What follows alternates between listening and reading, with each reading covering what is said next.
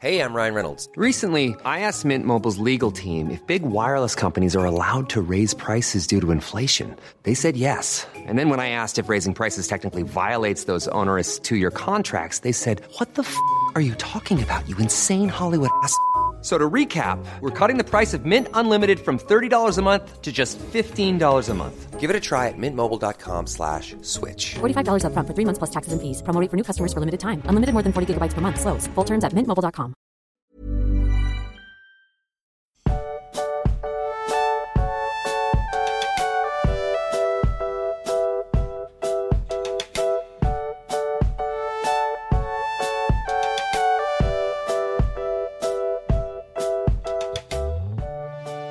Du Max, ich muss dir heute zum Anfang direkt ein Geständnis machen. Oh je, was kommt jetzt? Ich hab's diesmal nicht geschafft, das Buch wegzulegen, nachdem das Kapitel zu Ende war. Aber wir haben doch gesagt, wir lesen die Kapitel nicht vor. Ich habe auch nur anderthalb Seiten vom nächsten Kapitel gelesen, denn ich konnte nicht aufhören. Die Kapitel enden zurzeit sehr auf Cliffhanger. Also das hat der Herr Tolkien auf jeden Fall raus, äh, das mit den Cliffhangern. Und diesmal hat er mich gekriegt. Oh je. Naja, ich vergebe dir. Es ist schon okay. Ich kann es sehr gut nachvollziehen. Ich kann es ja, ähm, also ich kann mich da nur beherrschen, weil ich es schon kenne.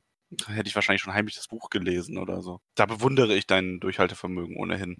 Bisher ging es wirklich ganz gut, aber jetzt musste ich doch wissen, was am Ende passiert, beziehungsweise ich weiß, dass das Buch da nicht zu Ende ist, ja, dass es die Geschichte da jetzt nicht zu Ende sein kann und die Hauptperson dieser Geschichte nicht stirbt. Aber ich musste doch kurz noch weiterlesen. Ja, ich wollte dir das einfach nur jetzt direkt gestehen. Wie gesagt, ich kann es verstehen. Ich, ich verzeihe dir. Ist schon in Ordnung. Bevor du dich verplapperst. Danke, Max. Kannst zum Schluss, ja, aber dann passiert ja noch das. Genau. Moment. Aber welches Kapitel lesen wir denn heute, Max? Wir lesen Kapitel 11. Ein Messer im Dunkeln. Wir hatten die Hobbits ja im Gasthaus im Tänzenden Pony verlassen, das letzte Mal, letzte Woche. Als, nachdem sie eine längere Unterhaltung mit ähm, Aragorn und dem Herrn Butterblüm geführt hatten. Genau, ja. Ich unterwerfe mich damit übrigens der, äh, der Mehrheitsmeinung gerade, dass ich ihn Butter, Butterblüm genannt habe. Ich bin auch sehr froh, dass kollektiv beschlossen wurde, dass das der bessere Name für Herr Butterblüm ist. Also warten wir mal noch ab. Ich habe heute eine Umfrage dazu gestartet. Ich habe die ja im letzten Podcast schon angekündigt. Und es haben auch schon einige Leute teilgenommen. Und im Moment sind 67 Prozent der Stimmen tatsächlich für äh, Butterblüm. 67 Prozent für die richtige Wahl, würde ich meinen. Für die kann man auch so machen, Wahl. Sagen wir es mal so. Ah, warte mal ab. Am Ende des ersten Buches äh, steigst du dann auch auf meine Version um. das wird nie passieren. Okay. Ich weiß allein schon, was noch kommt. Ich will das, also ich, nein, ich brauche das Original. Also das deutsche Original. Kommen noch schlimme Übersetzungen, die dir gar nicht gefallen? Mm, Ich weiß gerade nur spontan noch von einer, die kommt aber sogar noch, was heißt schlimm? Wo ich halt, also es war nochmal so eine Passage, die ich als Vorbereitung für den Kriege-Karu-Vergleich rausgesucht hatte. Da fand ich tatsächlich die Karu-Version auch schöner. Okay. Wobei du mir damals, glaube ich, sogar noch meintest, ich hatte damals, das war das mit dem Hund und Köter und da meintest du so aus dem Bauch heraus, dass das von Kriege besser sei. Ja, dann kommen wir, an die Stelle kommen wir dann auf jeden Fall noch. Ja, das dauert noch ein bisschen, aber wir kommen da auf jeden Fall noch hin. Jetzt sind wir gerade, wie gesagt, noch in Bre. Aber ganz am Anfang sind wir gar nicht in Bre. Nee, also genau, also das Kapitel geht damit los, dass Bre sich im Gasthaus alles zum, Fer äh, zum Schlafen fertig macht und wir machen einen kleinen Sprung nochmal weit zurück, also nicht in der Zeit, sondern geografisch zurück ins Bockland, wo man ja im Haus im Kriegloch äh, Dick Bolger zurückgelassen hat, damit er Gandalf Bescheid geben kann, falls dieser noch auftaucht, wo wir ja inzwischen wissen, was, dass das nicht der Fall sein wird. Bekommt nämlich anderen Besuch und weitaus düsteren Besuch als den guten Gandalf. Er kriegt nämlich Besuch von den schwarzen Ja, Reitern. die tauchen nämlich bei ihm am Haus auf und der gute Fredegar, der merkt auch ganz schnell, dass da was nicht stimmt. Die schwarzen Reiter betreten seinen Garten und klopfen an seine Tür und fordern im Namen Mordors, dass er doch die Tür aufmachen soll, zerschlagen dann sogar die Tür und betreten das Haus. Aber der gute Fredegar ist klug genug gewesen und hat sich schon im ersten Moment, als er merkte, oh, da stimmt was nicht, hat er sich schon aus dem Staub gemacht. Ja, der hat die Gestalten im Garten gesehen und hat sich gesagt, äh, nee, das, ich mag das nicht, ich gehe. War auch eine kluge Idee und hat dann schließlich, wobei man sagen muss, er ist ja, also er macht sich dann auf den Weg zum nächsten Haus, was ungefähr eine Meile entfernt liegt, was für den dicken Bolger natürlich schon ein weiter Weg ist. Und als er da ankommt, ist er auch, merkt man schon, dass er so ein bisschen übermannt ist vom äh, schwarzen Atem, wie Aragorn das genannt hatte, obwohl die eigentlich noch so weit weg waren. Ja. Also er bricht da ja regelrecht zusammen und braucht auch eine Zeit, bis er sich wieder so ein bisschen sammelt, weil er einfach nur schreit, dass er ihn nicht habe. Ja, was ihn ist, wissen wir ja. Also wir wissen ja, wonach die schwarzen Reiter suchen.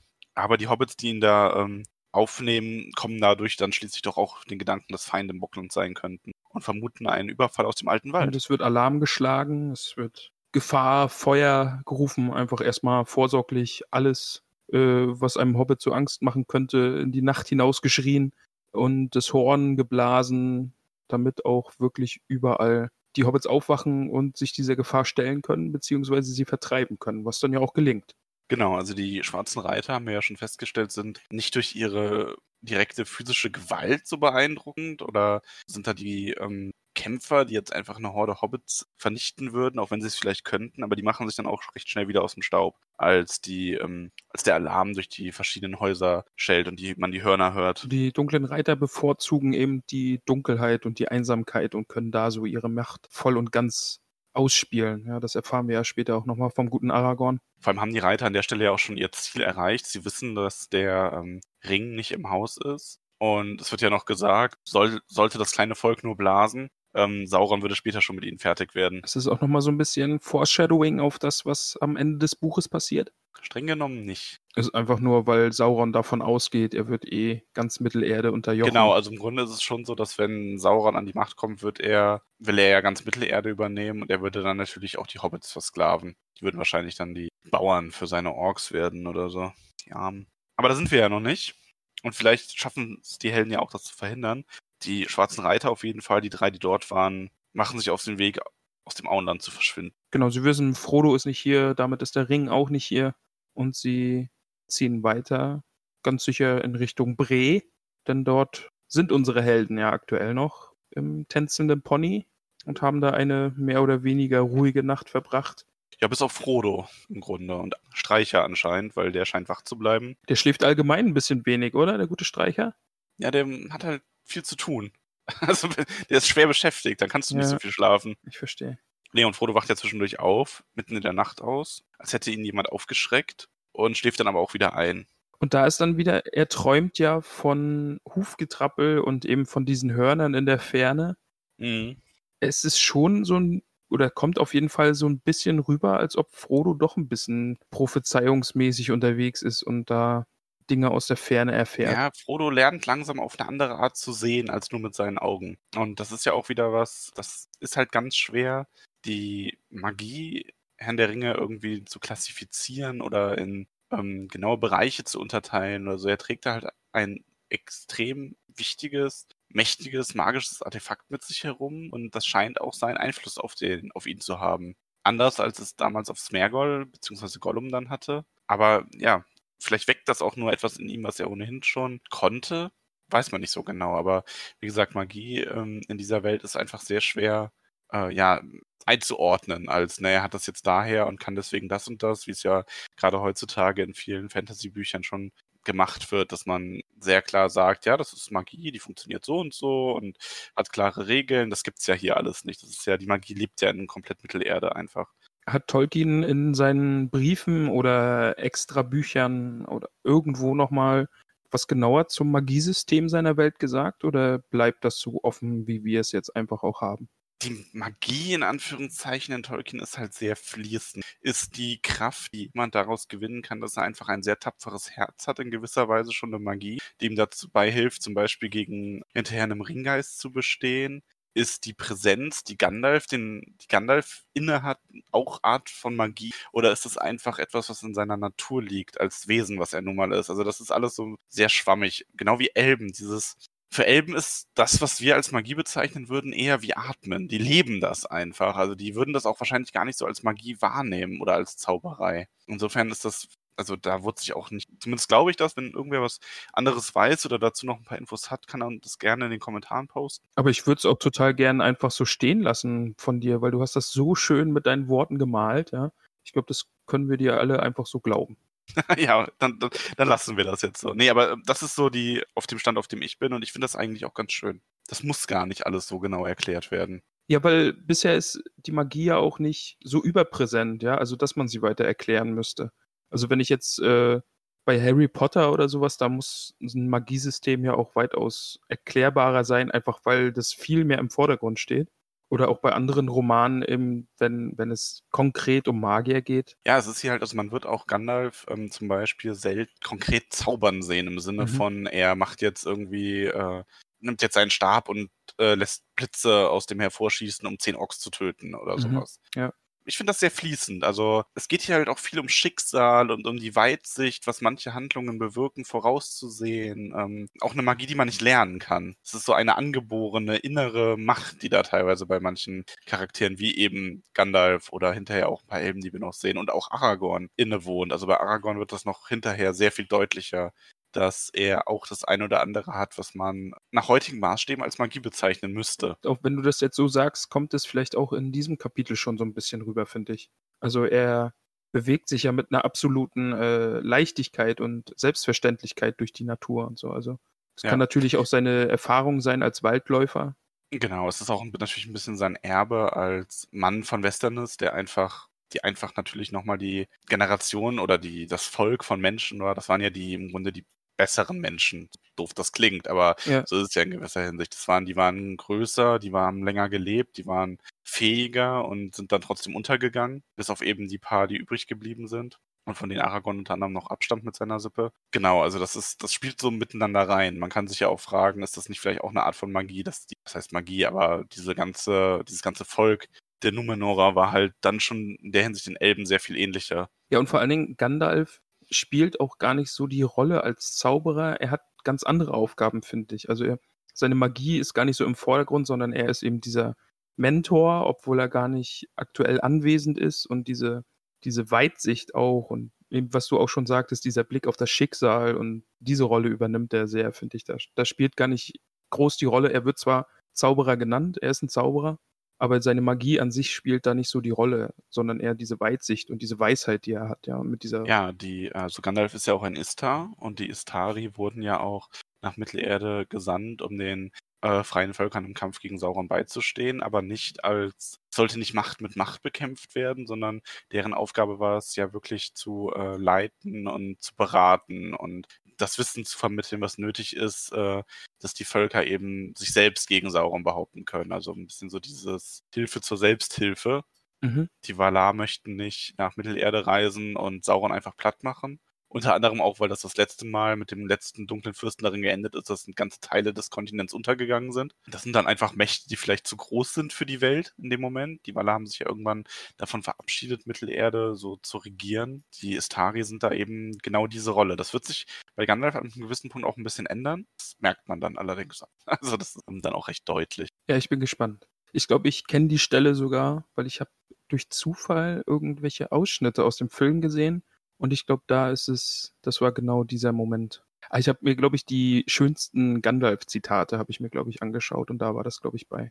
Aber wir kommen darauf zurück, wenn es soweit ist, denn wir sind jetzt noch im Pony, Max. Wir sind noch im Pony, genau. Also die Hobbits schlafen alle gut, bis auf Frodo, der halt eben diese wieder prophetisch angehauchten Träume hat. Und mit dem ersten Licht des Tages weckt Streicher die Hobbits. Und die sind sehr froh, dass sie seinem Rat gefolgt sind, weil ähm, in dem Zimmer, in dem sie eigentlich hätten schlafen sollen, waren die Fenster aufgebrochen und die Betten waren durchwühlt und die Schlummerrollen aufgeschlitzt. Und die armen Kissen. Die schönen Kissen sind auch kaputt, Max. Ja, die, äh, die braunen Decken, was die, Köpfe darstellen sollten. Genau, ja.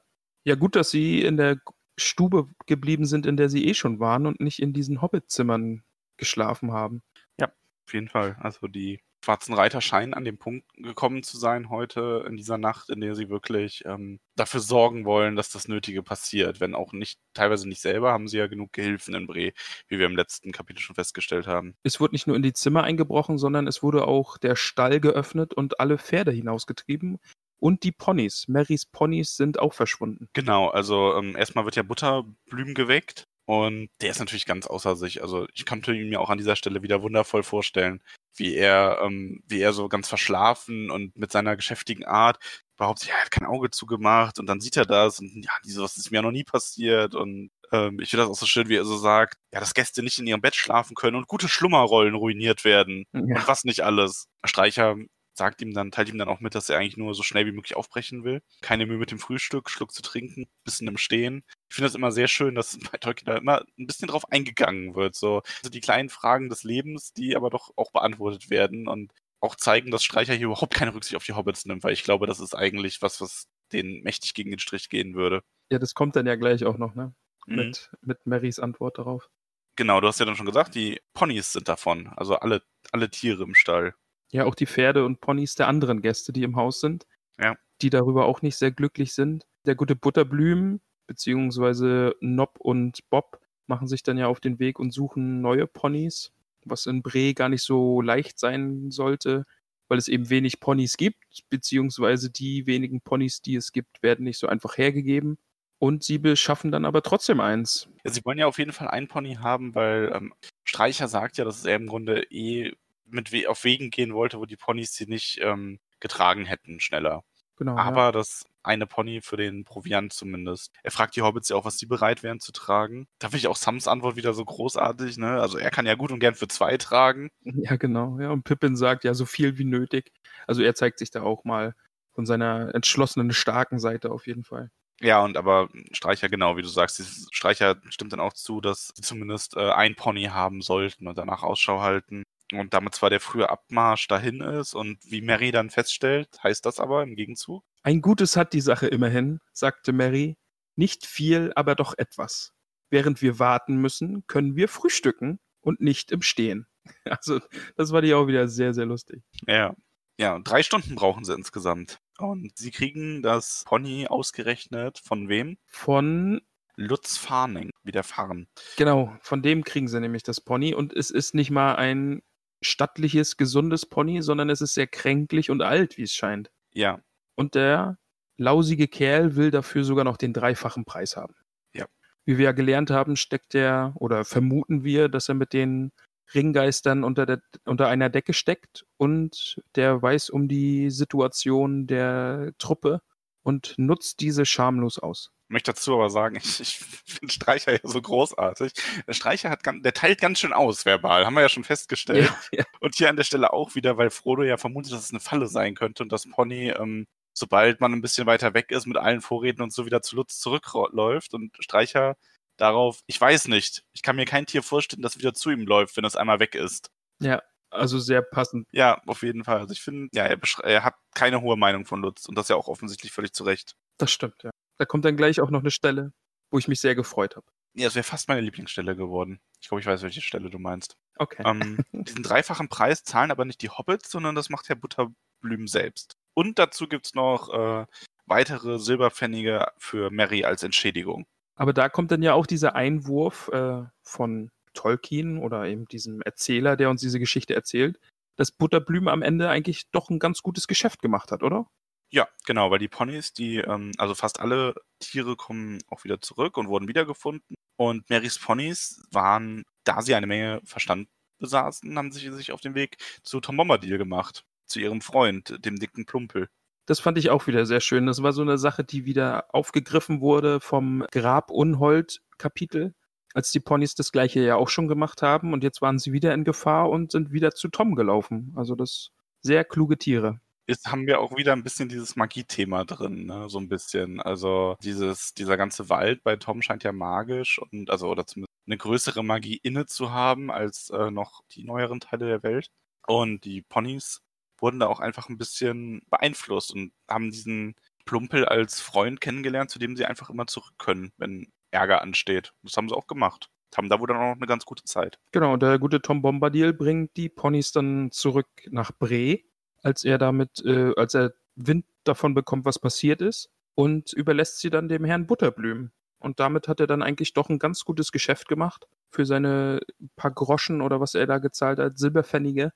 Ja. Und hat eben jetzt doch Marys Ponys wieder zurück und äh, pflegt sie, behält sie, verkauft sie, was auch immer.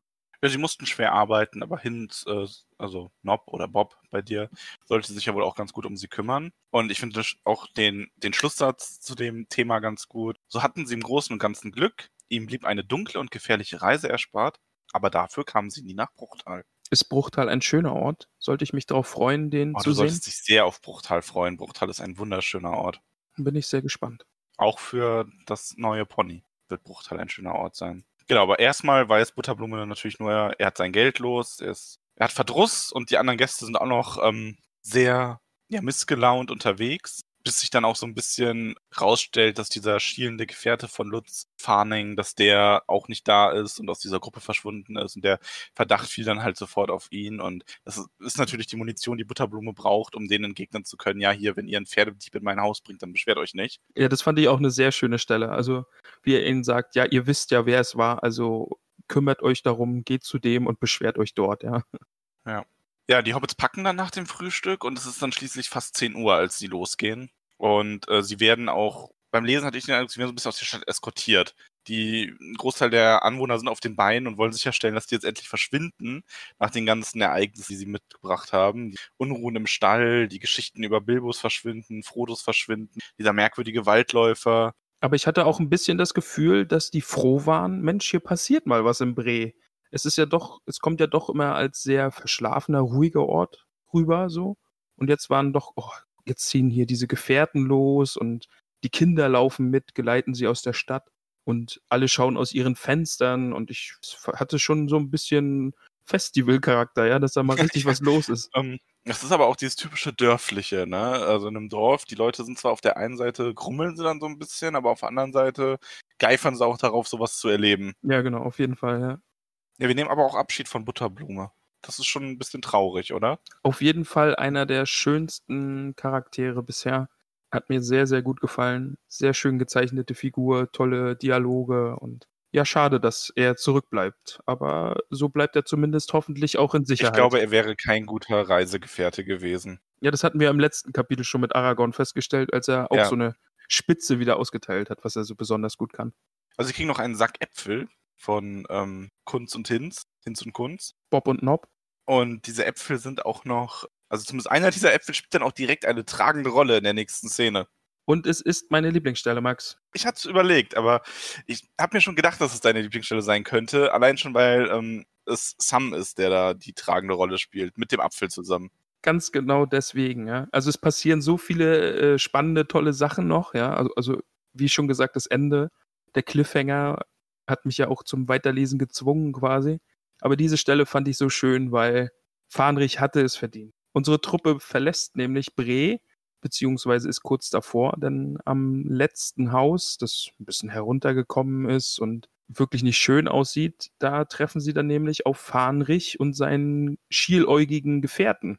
Und der hat für die Truppe, für Streicher und für die Hobbits keine guten Worte übrig. Nee, gerade für Streicher nicht. Also sagt ja auch, er kennt Streicher auch unter ein paar anderen weniger hübschen Namen. Genau, ja. Ja, und die Hobbits bemerken auch, dass sich der Südländer ähm, bei ähm, Lutz zu verstecken scheint. Also das bestätigt ja ihre ganzen, ihre Überlegungen, die sie quasi zusammen hat. Vor allen Dingen haben diese beiden Kerle so ein fieses Grinsen am Gesicht, ja, eben dieses wissende Grinsen und werfen den anderen ja ihre Spitzen entgegen und es ist eindeutig klar, wer in dieser Nacht das angestellt hat, ja, wer den Stall geöffnet hat, wer eingestiegen ist. auch so, als hätten sie schon gewonnen, glaube ich. Also genau, die, ja. die wissen genau, da kommen dann die Schwarzen und die nehmen es mit denen auf. Lutz ruft Sam noch hinterher, dass er das arme alte Pony gut behandeln soll. Und dann, ich glaube, ne, deine Lieblingsstelle in diesem Moment. Ich habe es wirklich gefeiert. Mir hat es wirklich gut gefallen, denn Sam hat ja auf dem Weg hinaus aus Bre schon einen der Äpfel gegessen und jetzt holt er aus und wirft ihm den Fahnrich mitten auf die Nase. Und ich habe mir gedacht, ja, Schade um den guten Apfel, sagt er auch selbst. Aber er hat es verdient gehabt. Das, das musste sein, das war Genugtuung. Ein kleiner Sieg. Sam hat genau richtig gemacht. Ist auch eine sehr schöne Stelle. Und dann lassen wir Bre hinter uns. Genau, durch das Südtor verlassen wir Bre und man ähm, sieht an der linken noch die Hobbithöhlen von Stadel. Also das ist ja direkt auch an Bre dran. Das Hobbitdorf. Mhm. Erstmal besprechen sie sich noch ein bisschen. Also Streicher sagt halt, wohin sie gehen und Pippin ist dann auch schon so ein bisschen in schlechte Erinnerung an den letzten Schleichweg, den er gehen wollte oder den sie gegangen sind, die Hobbits. Und Streicher beruhigt ihn aber so, seine Wege gehen nicht fehl. Er sagt ja auch hoffentlich keine Abkürzung. Die Abkürzung, die sie das letzte Mal genommen haben, hat sie in die Arme des Weidenmanns gebracht. Ja. Nee, sie wollen zuerst Richtung Achet gehen und dann daran vorbeigehen und in das unwegsame Gelände äh, von da aus auf die Wetterspitze zu halten. Und dafür müssen sie auch durch die Mückenwassermoore. Ja, jetzt die nächsten Seiten sind sehr viel Reise. Ich fand's nicht so, also schlimm klingt jetzt falsch, aber ich fand's jetzt nicht so schlimm wie in den Kapiteln davor, weil da war es irgendwie, ja, und dann gingen sie über diesen Berg und dann war da dieser Wald und dann sind sie die Straße entlang gegangen. Und hier passiert viel mehr auf ihrer Reise, eben im Moor, wo sie jetzt von diesen Mücken attackiert werden und äh, Sam da auch wieder schön sagt, oder diese Dinger jetzt, heißen die bei dir auch Nika Zucker? Ähm, nee, bei mir heißt ich suche gerade die Stelle, weil ich möchte nicht falsch sagen. Ich glaube irgendwie Zirperkirper. Bei mir machen sie nämlich das Geräusch Niek, Zrieg, Zrieg, Niek. Und daraus wurden dann wohl die Nika Zucker. Hm, bei mir machen sie Zirpkirp.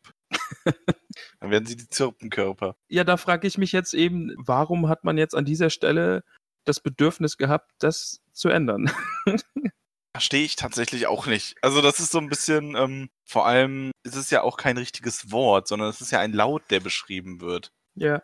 Da stelle ich mir dann auch tatsächlich die Frage, das muss man doch auch fast schon, also natürlich muss man es übersetzen, aber gleich zweimal? Also, Vielleicht ist da, ist da auch so ein bisschen Ego im Spiel oder so, ja. Oder vielleicht so ein bisschen eigenen Witz nochmal mit reinbringen in die Übersetzung. Aber das sind nur Vermutungen.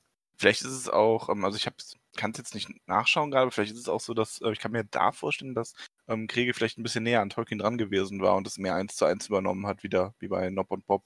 Ja, das kann sein, das stimmt, ja. Das weiß ich nicht genau. Also, Aber das, dass man sich an so einer Stelle denn jetzt uneinig sein kann bei einer Übersetzung und irgendwie unterschiedlichste Formen daraus machen muss, ist schon spannend. ich habe es jetzt doch nachschauen müssen. Ja, im Original heißen sie Nika Breaker, weil sie Neek Break machen. Break Neek, also B-R-E-E-K, N-E-E-K. Okay, dann ist meine Übersetzung auf jeden Fall näher dran. Umgekehrt finde ich aber so dieses Zirpen und Kirpen klingt mehr nach was, was man im Deutschen sagen würde. Das stimmt auch wieder. Lassen wir das so stehen. Ja, Reiben werden wir uns da nicht an der. Übersetzung auf. Auf jeden Fall. Sie sind beide gut. Besser.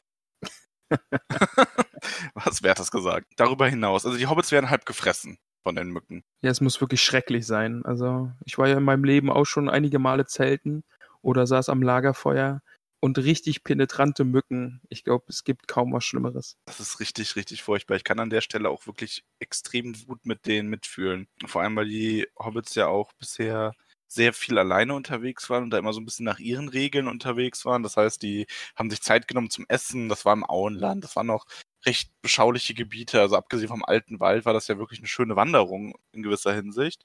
Und das geht gerade richtig den Bach runter. Also diese Reise durch das Moor ist, glaube ich, unfassbar unangenehm. Oh, stimmt, also dieser Vergleich zum, als sie losgezogen sind, ja, und noch Mittagsschläfchen gemacht haben und festlich gegessen haben und jetzt im Moor, ja. Und das macht's für mich gleich nochmal ein, ein Stück weit besser.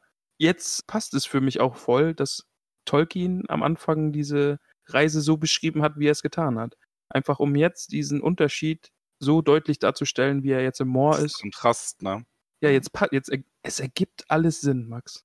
Man muss nur drüber die, über die schwierigen Stellen am Anfang hinauslesen. Aber ein bisschen ist es wirklich so. Also wir haben ja auch Feedback wieder bekommen von vielen Leuten, die geschrieben haben, ja, sie fangen jetzt wieder an zu lesen und ja, aber die ersten Kapitel mussten sich jetzt echt ein bisschen durchquälen. Ja. Ähm, tut es. Aber wenn es euch, wenn es euch so geht, dass ihr, also viele Leute, inklusive mir, sagen ja, es ist überhaupt nicht so. Ich lese die ersten Kapitel auch gerne. Aber wenn ihr das Gefühl habt, ihr müsst euch ein bisschen durchquälen, dann tut es. Es lohnt sich. Aber ich bin jetzt wirklich begeistert von diesen, das kann Tolkien ja eh total gut, diese Rückschlüsse oder diese Rückverbindungen, diese Callbacks zu Sachen, die er schon geschrieben hat. Also das ist ja dieser, ja nee, Red Herring ist, glaube ich, nochmal was anderes. Das ist eine falsche Fährte, die man als Autor genau. legt. Ja. Aber, aber diese Bezüge herzustellen, das, ah ja, das äh, gefällt mir gerade jetzt, als wir drüber reden, gefällt es mir gleich nochmal doppelt so gut. Ja, und wenn du das Buch nochmal lesen wirst, dann wirst du da in den ersten Kapiteln sitzen und dir denken, ach, euch geht's jetzt gerade noch so gut. Ja, ja. Wartet mal, was da Fall. noch kommt. Ja, ja. Ja, aber es passiert auch was. Also es ist nicht nur Wanderung, ähm, sie sehen auch schließlich ähm, in einer Nacht nach dem vierten Tage etwas am östlichen Himmel. ja. Sie sehen ein Leuchten am Himmel. Mhm. und können es nicht so ganz einordnen, was es denn sein soll oder was es sein könnte. Ja, sie nehmen es einfach wahr und schauen nach Osten in die Ferne und beobachten es, aber können eben in diesem Moment da auch nicht viel machen oder es einordnen. Nee, aber es gibt ein Licht. Das müssen wir uns auch, das müssen wir uns auch merken, Genau, ja. die Stelle. Also das, das wird auch noch eine Rolle spielen. Oder wir werden noch erfahren, was es damit auf sich hat, aber erstmal geht es am fünften Tag weiter. Und sie lassen endlich die Tümpel hinter sich. In wirklich schöneres Gelände gelangen sie ja auch nicht, oder? Also wenn sie sich jetzt den Bergen, dem Gebirge immer weiter nähern und da jetzt auf Schleichwegen dann unterwegs sind. Also Nee, viel besser wird es nicht. Ich kann mir aber schon vorstellen, dass es zumindest angenehm ist, wenn man die Mücken irgendwann hinter sich gelassen hat. das ist natürlich auf jeden Fall der Vorteil, ja, das stimmt. Und die Wetterspitze kommt dann auch schon langsam in Sicht. Wir nähern uns dem Ziel, ja. Es vergehen, es ver also das wird beim Lesen, glaube ich, gar nicht so deutlich, obwohl er es eben schreibt, dass eben am dritten Tag, am fünften Tag, es vergeht wirklich einige Zeit, die sie da unterwegs sind. Also das ist jetzt nicht irgendwie ein Tagesmarsch und sie sind an der Wetterspitze. Es ist eine Reise, auf der sie sind. Ja, sie gehen ja dann auch nochmal so einen Waldläufer-Schleichfahrt durch das Gebirge ähm, zur Wetterspitze, anstatt direkt darauf zuzuhalten, weil Aragorn eben auch Speer äh, auch in der Tierwelt unter anderem durch Vögel vermutet. Möchtest du auf dieses äh, Lied beziehungsweise die Verse eingehen, die Sam zum besten äh, vorträgt? Über Gil-galad. Genau, ja. Ja, also natürlich. Und kam das, an welcher Stelle kam das denn noch gleich? Genau, da kommen wir ja gerade hin. Das ist ja, ähm, Ja, sie sind unterwegs und erzählen sich eben Geschichten und unterhalten sich ein bisschen und dann genau, sie reden über die Wetterspitze. Ähm, genau. und äh, also Streicher, also Aragorn erklärt ihnen ein bisschen was dazu. Ähm, dass sie den, dass sie die Wetterspitze als großen Wachturm äh, Amon Sul genannt nutzten und ähm, dass angeblich Elendil, also sein Vorfahr, dort stand und nach Gil-galad Ausschau hielt. Dein Lieblingsheld, der in dem Moment auf ähm, die Frage eingeht, wer Gil-galad war, weil Streicher erstmal nicht antwortet, ganz in Gedanken versunken. Es kommt wieder ein bisschen Sams Liebe für die Elben rüber, oder? Also, dass er schon auch Ahnung hat, was mit denen so passiert ist und wer die Elben sind und Ja, Sam hat ja viel von Bilbo gelernt in dem in Bezug darauf. Und diese Verse, die ähm, er da zum Besten gibt, sollen ja auch, also Sam sagt, dass Bilbo äh, sie geschrieben hat. Und Streicher stellt es dann aber sich richtig, dass er ähm, es übersetzt hat. Mhm. Gehört zum alten Lied namens Gilgalads Untergang. Genau, Sam sagt dann ja auch, dass dieses, dass dieses Lied, was ja am Anfang nur ein bisschen Gilgalad besch beschreibt und halt beschreibt, dass sein Stern in Mordors finsterem Verlies in Dü Düsternis versank, dass das noch viel länger war und bis über die Teile nach Mordor geht und Pippin ist dann der, der den Namen Mordor auch ausspricht und sagt, er hofft, dass es nicht dazu kommt, dass man dorthin geht. Woraufhin Streicher auch sie ermahnt, den Namen nicht so laut auszusprechen. Das macht er des Öfteren, oder? Also das kommt immer wieder vor, dass man doch den Namen des Bösen nicht aussprechen soll. Das hatten wir auch wieder am Anfang. Von diesen Dingen reden sollte in der Dunkelheit und ähnlichem. Gandalf hat das ja auch am Anfang gesagt, dass die Nacht nicht die Tageszeit ist, über die, über die man in solchen Sachen redet. Ja, ist genau. wieder, wir haben in dieser Folge ganz viel davon, so diese subtile Magie, die einfach so eine innewohnende Magie ist, anstatt jetzt, ja, wie gesagt, man, das ist kein Zauberspruch, den man nicht sagen darf, aber es ist halt ein ganzes Thema, das man vielleicht nicht in manchen Bereichen oder in der Nähe des Feindes aufnehmen sollte. Aber vielleicht auch wieder, dass die Magie auch sehr in Worten liegt, oder? Also in gesprochenen Worten und in Liedern. Das Ja. hatten wir auch total oft jetzt schon im Buch. Auf jeden Fall. Aber wir ziehen weiter, Max. Wir ziehen weiter. Wir kommen schließlich zur Wetterspitze. Waren dann doch überraschend schnell da, fand ich, äh, beim Lesen. Ja, wir sind jetzt hier oben und hier oben ist die Ruine von diesem alten Turm, von dem du auch gerade gesprochen hattest. Und wir sind jetzt da. An der Wetterspitze selber scheint auch ein bisschen was passiert zu sein. Denn es sieht aus, als wäre dort äh, ein Feuer gewesen. Also jetzt Mhm. nicht nur ein kleines Lagerfeuer, sondern der Boden ist versenkt, das Gras, das Gras ist verbrannt und es sieht eben aus, äh, als wäre dort oben gekämpft worden. Was dann jetzt auch wieder dieses Licht im Osten erklären würde, was sie in der einen Nacht vor drei Tage waren es, glaube ich, vor drei Mhm. Tagen gesehen haben. Ja. Und in der Mitte dieser Ruine, dieser Turmruine, ist eine Steinpyramide aufgehäuft worden. Und ganz oben drauf liegt ein Stein, der da noch nicht so lange liegt. Also Streicher fällt es auf.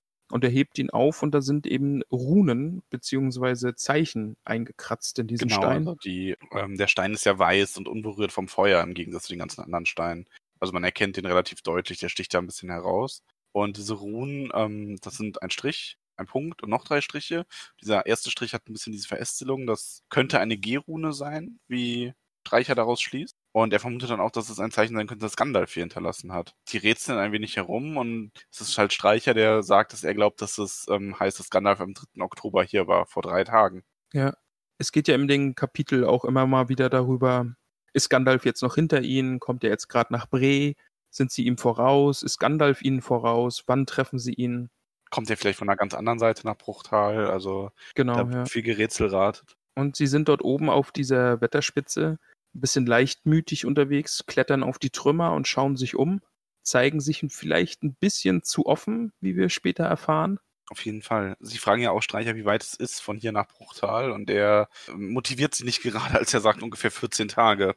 Ja. Also das ist noch eine ganz schöne Reise, die sie da vor sich haben. Ja, an diesem Punkt bemerken sie auch die beiden schwarzen Pünktchen. Von der einen Seite her nähern sich zwei schwarze Punkte auf einer Straße, aus einer anderen Richtung sogar drei. Ja. Und ganz schnell ist klar, dass sie verfolgt wurden oder beziehungsweise klar ist, dass die schwarzen Reiter noch immer nach ihnen suchen und sie gehen direkt davon aus, dass sie gesehen wurden, stürzen sich in Deckung, verstecken sich und beraten sich dann, wie es weitergehen soll. Ja, Aragorn sagt ja auch ganz deutlich dann, der Feind ist da. Und da ist dann kein, Ja, genau. kein Zweifel mehr. Derweil haben Sam und per äh, Pippin die umliegende Gegend so ein bisschen erforscht, dabei sämtliche Spuren zertrampelt. auch eine sehr, sehr schöne Stelle, wie Streicher sich dann so denkt, ah, ihr habt hier alles zertreten, hättet ihr keinen Fuß hierher gesetzt, ich hätte die halbe Welt daraus lesen können, ja, ich hätte euch sagen können, wer hier war, wann die hier waren, was die gegessen haben, aber ihr habt alle Spuren zertreten. Jetzt weiß ich nur noch, dass alte Spuren da sind von Waldläufern, die Holz gestapelt haben, aber dass auch mehrere sch schwere Paar Stiefel, mehr Infos gibt's da leider nicht mehr zu lesen. Ja, aber sie beschließen dann trotzdem dort zu bleiben, weil von den Reitern zu ähm, erachtet Aragorn als sinnlos, vor allem weil sie keinen besseren Punkt erreichen würden, ehe die Nacht hereinbricht. Mary stellt dann übrigens auch die ganz interessante Frage, ob die Reiter sehen können. Fand ich auch wirklich sehr spannend, ja. Und die Antwort darauf ist, sie können nicht wirklich sehen, aber die Pferde, auf denen sie unterwegs sind, die sind ihre Augen. Über die können sie sehen, weil sie können sich ja mit menschlichen Wesen und auch mit tierischen Wesen verbinden oder sie in ihren Dienst nehmen. Und das machen die offensichtlich mit ihren Pferden auch. Und die äh, Reiter selbst können das menschliche Blut riechen. Sie hassen es, aber sie suchen auch danach. Und sie sehen auf eine ganz andere Weise, wird da auch nochmal angedeutet. Vor allem in der Nacht sollten sie gut sehen können. Oder zumindest besser.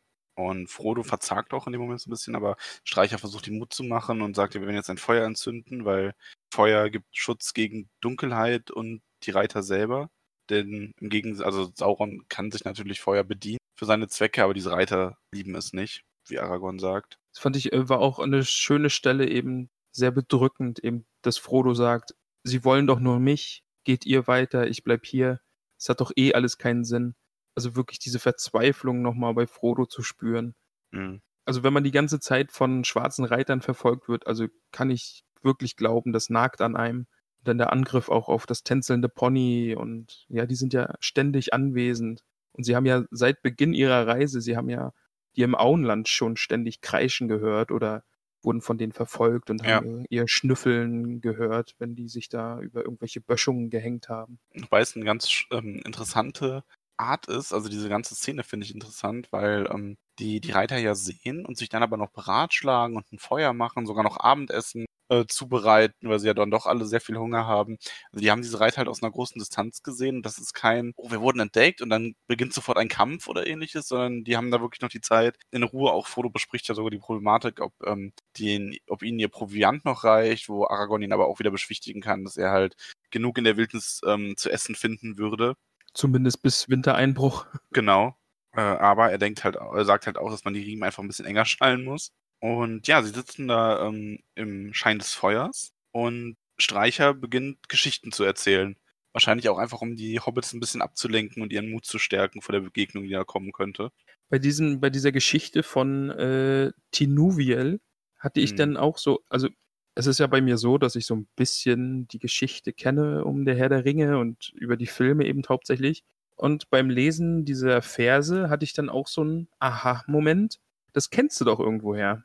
Mit anderen Namen. Ist das so?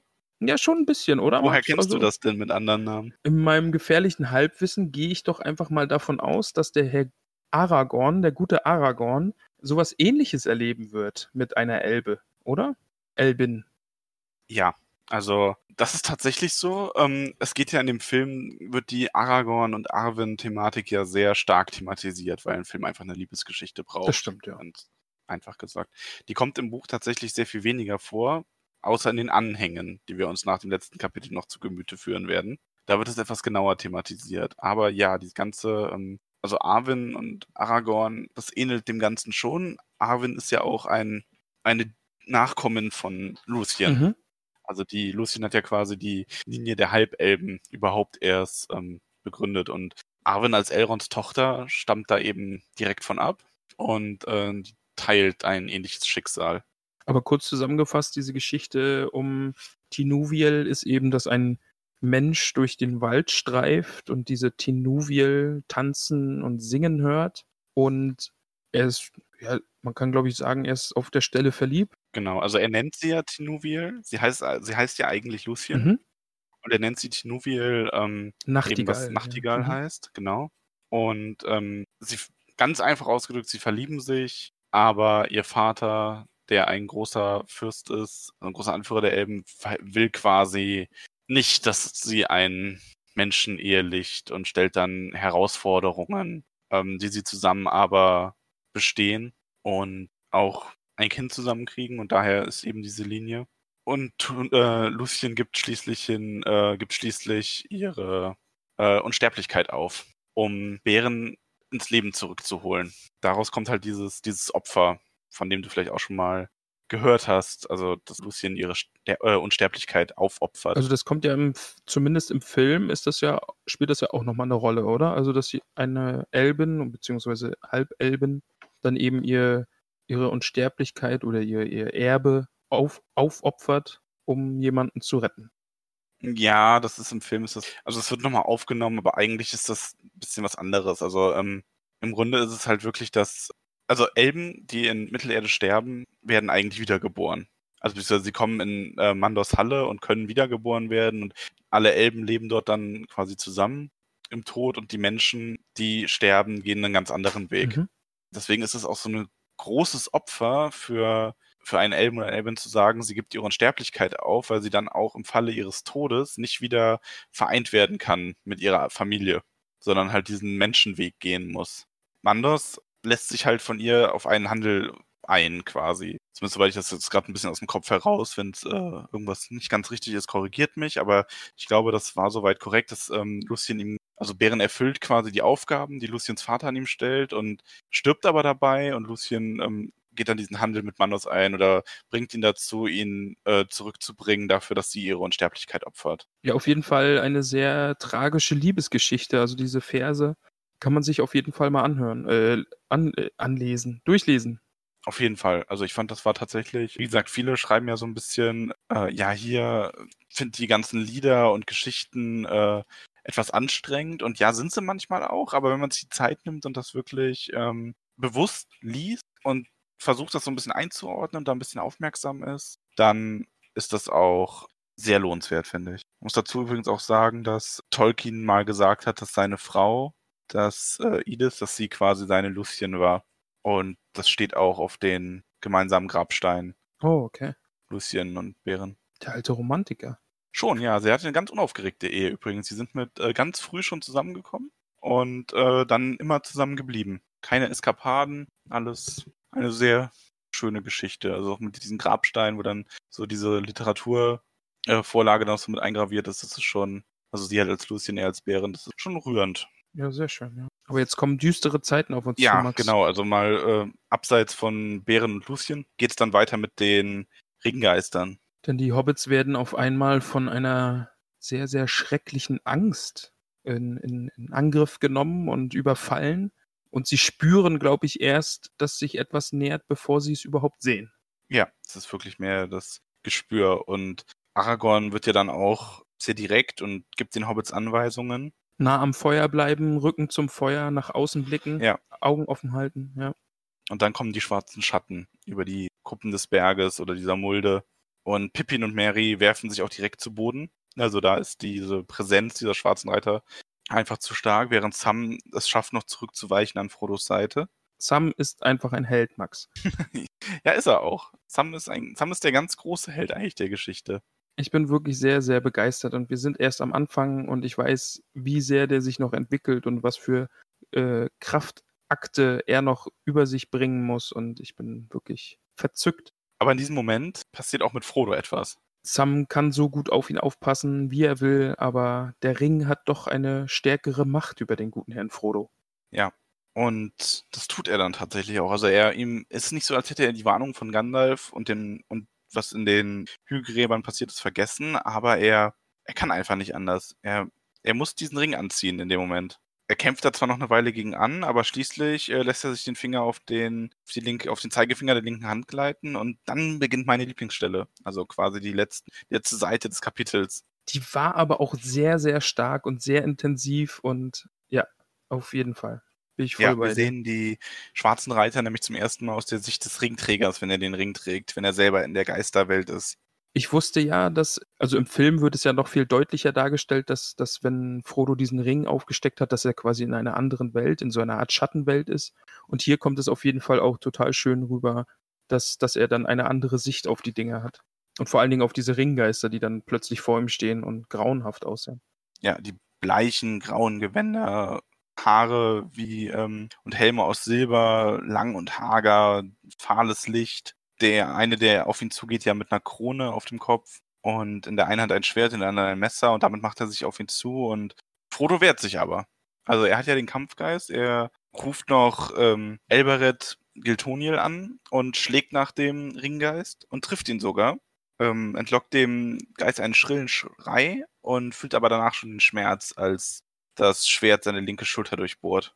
Und das letzte, was wir sehen, ist Streicher, der mit brennenden Holzscheiten in den Händen zwischen die Reiter springt und Frodo, der sich den Ring vom, Fim- äh, vom Finger zieht. Genau, ja, mit letzter Kraft. Wäre auch wirklich doof gewesen, hätte er den Ring auf dem Finger behalten.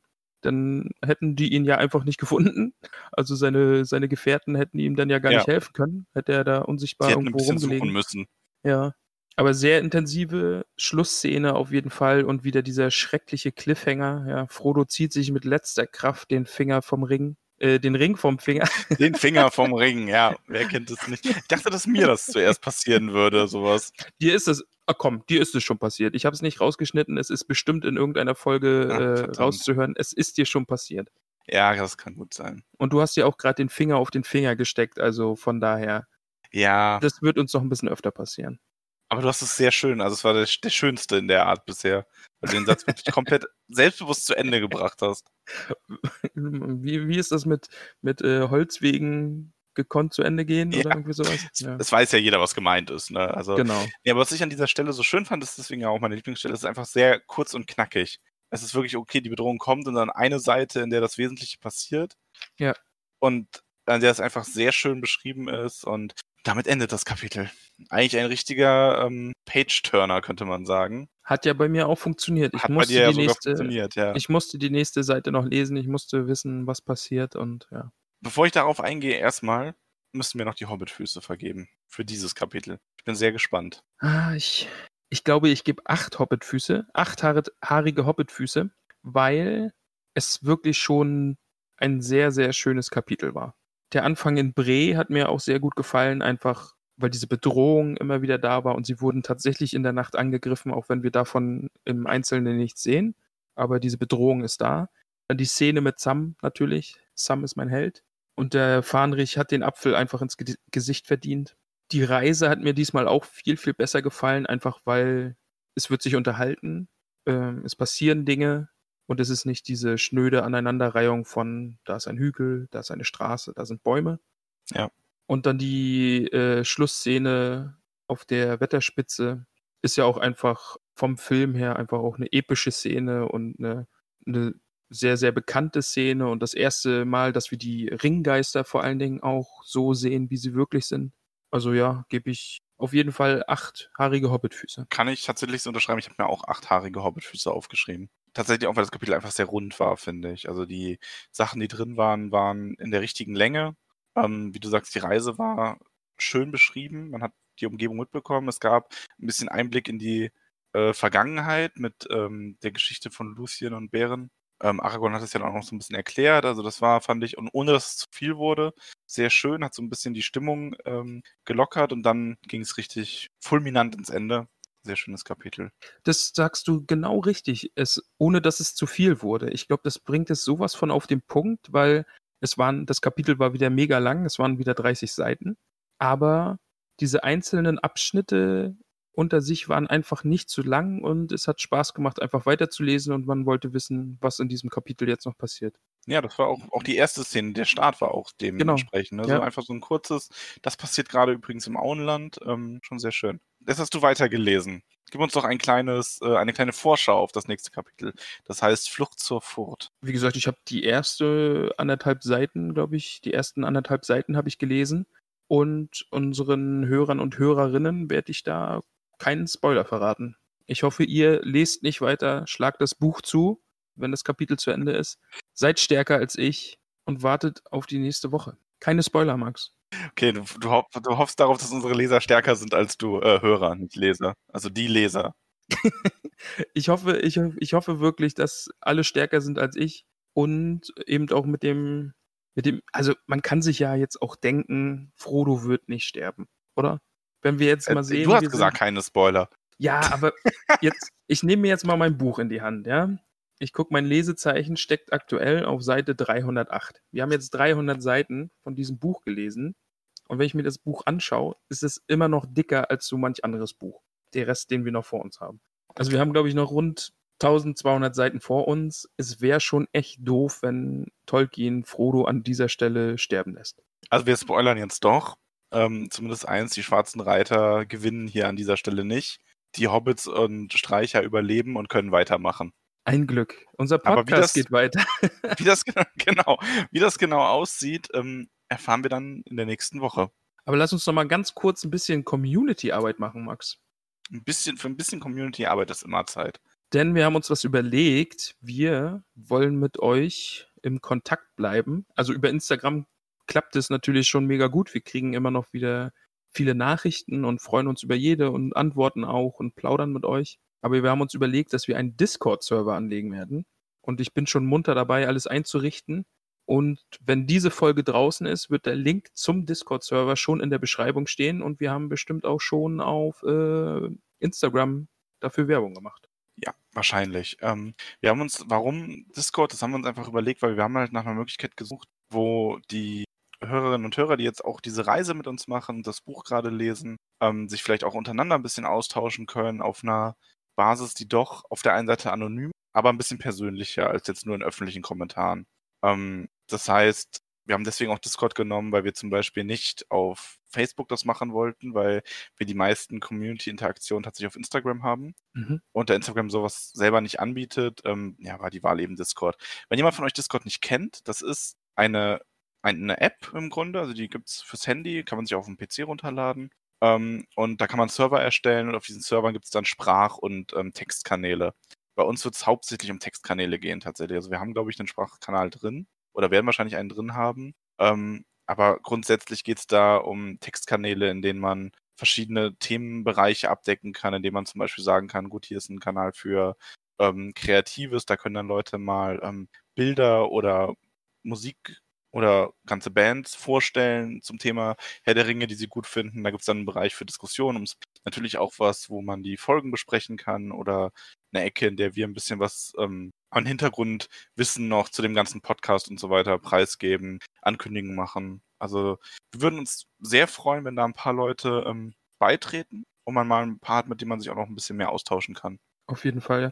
Also Discord kann man sich eigentlich wie so ein klassisches Forum vorstellen, einfach nur ein bisschen dynamischer, oder? Finde Ja, ich jetzt. Im Grunde genau. schon. Also genau. Also und wie gesagt, es gibt das auch als Handy-App. Das heißt, wenn jetzt jemand nicht viel Zeit am PC verbringt, ähm, kann man auch super nutzen. Ich nutze auch fast nur die App. Ähm, man kann sich da anonym anmelden. Man muss auch keinen Klarnamen oder Bild oder so von sich angeben. Ähm, ist also, finde ich, eine sehr schöne Sache und was, wo man alle Plattformen so ein bisschen vereinen kann. Genau, wir probieren es einfach mal, wir schauen mal, wie da so, wie das angenommen wird und dann sehen wir einfach weiter. Und eine kleine Sache noch in, in der, in der Community-Ecke, denn wir hatten ja schon mal angemerkt, dass die gute Frauke uns beim Stricken und beim, bei ihren Wollarbeiten, beim, beim Wollen, ich nenne das mal Wollen, äh, hört. Und da ist sie nicht die einzige aus, oder die einzige, die dieses Hobby verfolgt, denn es gibt den Woll-Inspirationen-Podcast und da haben wir heute einen super lieben Shoutout bekommen. Ja, das war total schön. Ich habe mir auch den ganzen, die ganze Folge angeschaut. Also, ähm, genau, Wollinspiration, Episode 65 war das, ähm, von der lieben Lana Filia. Und das war sehr schön. Und ich war ganz überrascht davon, dass es wirklich so zu dem ganzen Thema eine richtige Community gibt auf Instagram. Ähm, also mindestens eine ja tatsächlich. Und fand das ganz spannend, was es für tolle Mitmachaktionen gibt. Ich selber habe mit dem Thema halt überhaupt nichts am Hut. Also ich selber kann mich da nicht einbringen, aber Ähm, wir machen das jetzt mal umgekehrt, wenn jemand das Thema Nähen, Stricken, Spinnen, Häkeln und so weiter interessiert. Ähm, schaut auf jeden Fall mal vorbei. Der Podcast wird verlinkt. Und äh, ja, vielen Dank für den Shoutout. Der war sehr schön. Jetzt hätte ich fast gesagt, mit Spinnen kennst du dich ja trotzdem auch sehr gut aus. Ja. Ah, okay. ähm, machen wir einfach Schluss hier an dieser Stelle mit diesem Knaller-Gag. Lassen wir es, belassen wir es dabei. Ja. Lassen wir einfach so stehen. Ähm, Wie immer, vielen Dank fürs Zuhören. Ramon, es hat mir sehr viel Spaß gemacht. Und ah, Spinnen spielen aber trotzdem noch eine Rolle. Im Buch auch. So, guck, Ja, das jetzt, haben wir, stimmt. jetzt haben wir den Jetzt Kreis geschlossen. Ich hätte, ich hätte ähm, die Twitter-Nutzerin, deren Name gerade entfallen ist, die gesagt hat, sie möchte im Düsterwald leben, weil es da so viel Spinnen gibt. Die sollte sich den Podcast anhören, weil da geht es auch ums Spinnen. Sehr gut. So, So. damit lassen wir Bitte lass jetzt. uns aufhören. Ja, bitte, es wird nur schlimmer. Also, wir hören uns nächste Woche. Bis dahin, macht es gut. Es war mir wieder eine Freude, Max. Und bis zum nächsten Mal. Tschüss. Du spinnst doch.